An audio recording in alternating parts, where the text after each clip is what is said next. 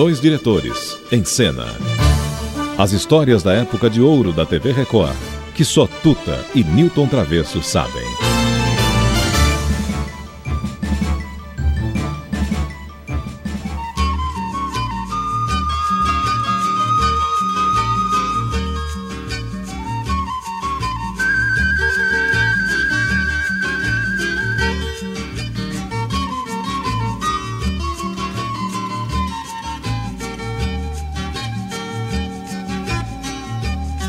Corre um boato aqui de onde eu moro Que as mágoas que eu choro são mal ponteadas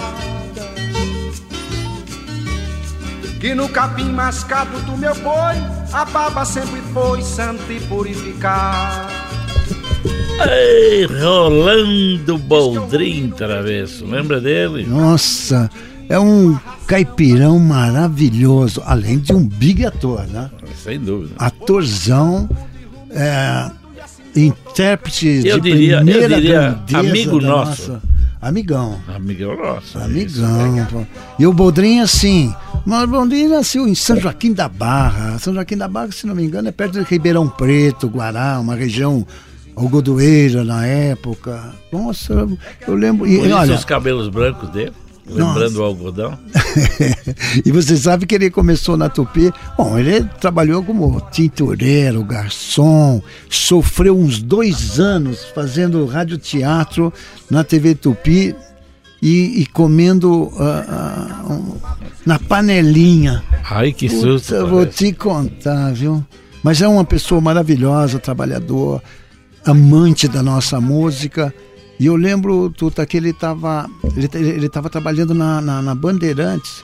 E quando eu vim aqui para São Paulo, para abrir o núcleo aí aqui em São Paulo, para fazer o TV Mulher, aí foi o Balão Mágico, o Som Brasil. Aí eu, eu soube que o Bodrin estava com um projeto caipirão, autêntico. E chamei o Bodrin para conversar. ah, foi até meio complicado, porque, olha, vou contar para você. O caipira, cabeça dura, mas genioso, mas, mas é um, coração incrível, que eu guardo lembranças maravilhosas dele. Tinha até um trechinho dele aí quando começou mesmo, em 1980. Quando eu comecei a fazer o programa na TV Globo, a Globo quis me contratar para eu mostrar o meu trabalho, que é um projeto meu, eles, eh, eles queriam que eu fizesse um programa direcionado ao homem do campo, pura e simplesmente. E eu me recusei, eu quis fazer, porque eu sempre quis cantar o Brasil. E o Brasil não é estado de São Paulo só. O Brasil não é só aqui interior. O Brasil Sim. tem é uma imensidão. Então, e eu, eu até impus o nome Som Brasil, porque eles queriam um outro título, que era o. Eles queriam que chamasse Som Rural. Como eu, o que eu queria fazer no meu projeto era um som brasileiro, eu disse: não, eu não posso fazer um programa com um título que é uma coisa e eu fa- cantar outra. Aí o Nilton Travesso, que era o diretor aqui em São Paulo, disse: o que, como é que você colocaria um nome nesse seu trabalho? Digo: "Impo- é, Som Brasil. Hoje, como o título ficou para Globo registrado, eu trabalho com um programa chamado Empório Brasil, que é para dar a mesma ideia. Que eu vou fazer shows em todos os lugares do país, em qualquer região, Nordeste, no sul do país, e conto as mesmas histórias, porque eu conto histórias de todos os tipos, né? De, brasi de- do brasileiro lá de- do norte, do sul, né? Conto historinha de, do gaúcho, eu conto um poema gaúcho, eh, um poema caipira paulista, nordestino, e, a, e agrada do mesmo jeito, em qualquer lugar. Eles entendem a piada do mesmo jeito, eles entendem o caos do mesmo jeito, eles percebem o meu trabalho. Eu canto uma música do Patativa chamada Vaca Estrela e Boi Fubá, depois canto Amargo do Lupicínio. É um salto. Eu canto A Mulher do Boticário, que é uma, um- uma coisinha alegre do Manezinho, de repente eu canto uma moda de viola, minha ou de outro compositor. Então é um trabalho misturado, mesmo como o Empório, o próprio nome diz, né? E a aceitação é, é uníssona. Eu tenho uma mula preta, tem sete palmos de altura. Outra vez, essa música me lembra que todo mundo falava que dava um azar danado ouvir essa música. É mesmo? É. Ah, mas a eu- mula preta. Pois é, mas você sabe que até hoje eu passo embaixo de escada e gosto do dia 13. Eu espero que o programa não saia do ar. Ah, mas tem muita coisa ainda para contar. Oh, pra. Como tem histórias bonitas ainda pra gente lembrar, Tuta. Mas tem um, um momento que eu, que eu acho incrível é, que, que tinha no programa do Boldrin quando ele contava os causos. Ele, era, ele é tão engraçado com o porque ele tem uma autenticidade.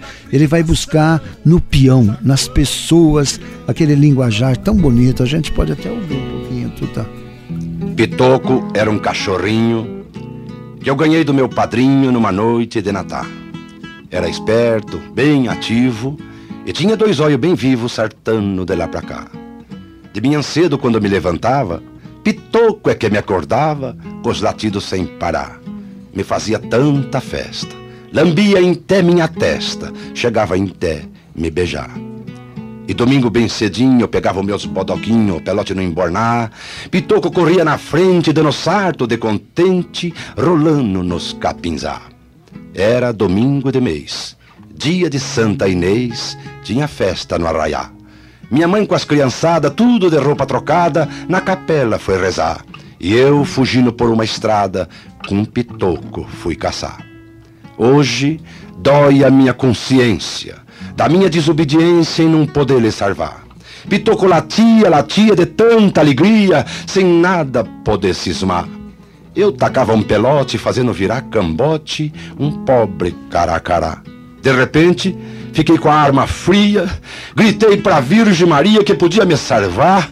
Uma urutu das douradas, num gaio de pendurada, tava pronta pra sartar. Pitoco ficou arrepiado, ficou com os olhos vidrado e deu um sarto mortar.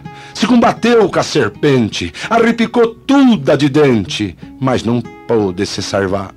Pitoco morreu latindo, o seu zoinho tão lindo foi fechando devagar. Parecia até que ria da minha patifaria de não poder lhe salvar. E nesse mundo tão oco, onde os amigos são pouco, depois que morreu Pitoco, nunca mais achei outro igual. Tá, Pitoco bonito, né? É, Pitocão. Mas eu acho que é tão bom, né? Pelo menos nós lembramos de um grande amigo, um grande companheiro nosso, Rolando Bolden. E o seu Pitoco? E o seu Pitoco. Pitoco dele era incrível, hein, Travessa? Oh, obrigado, Bolden. Você é um amigão meu incrível. Um dos poucos que você tem, hein, Travessa? Não, tenho Poucos bastante. Eu tenho bastante amigos. Nossa, eu tenho uma coleção também. incrível. Bom, chega que você já falou muito, vamos cortar e vamos para outra. Tá bom, vamos nós.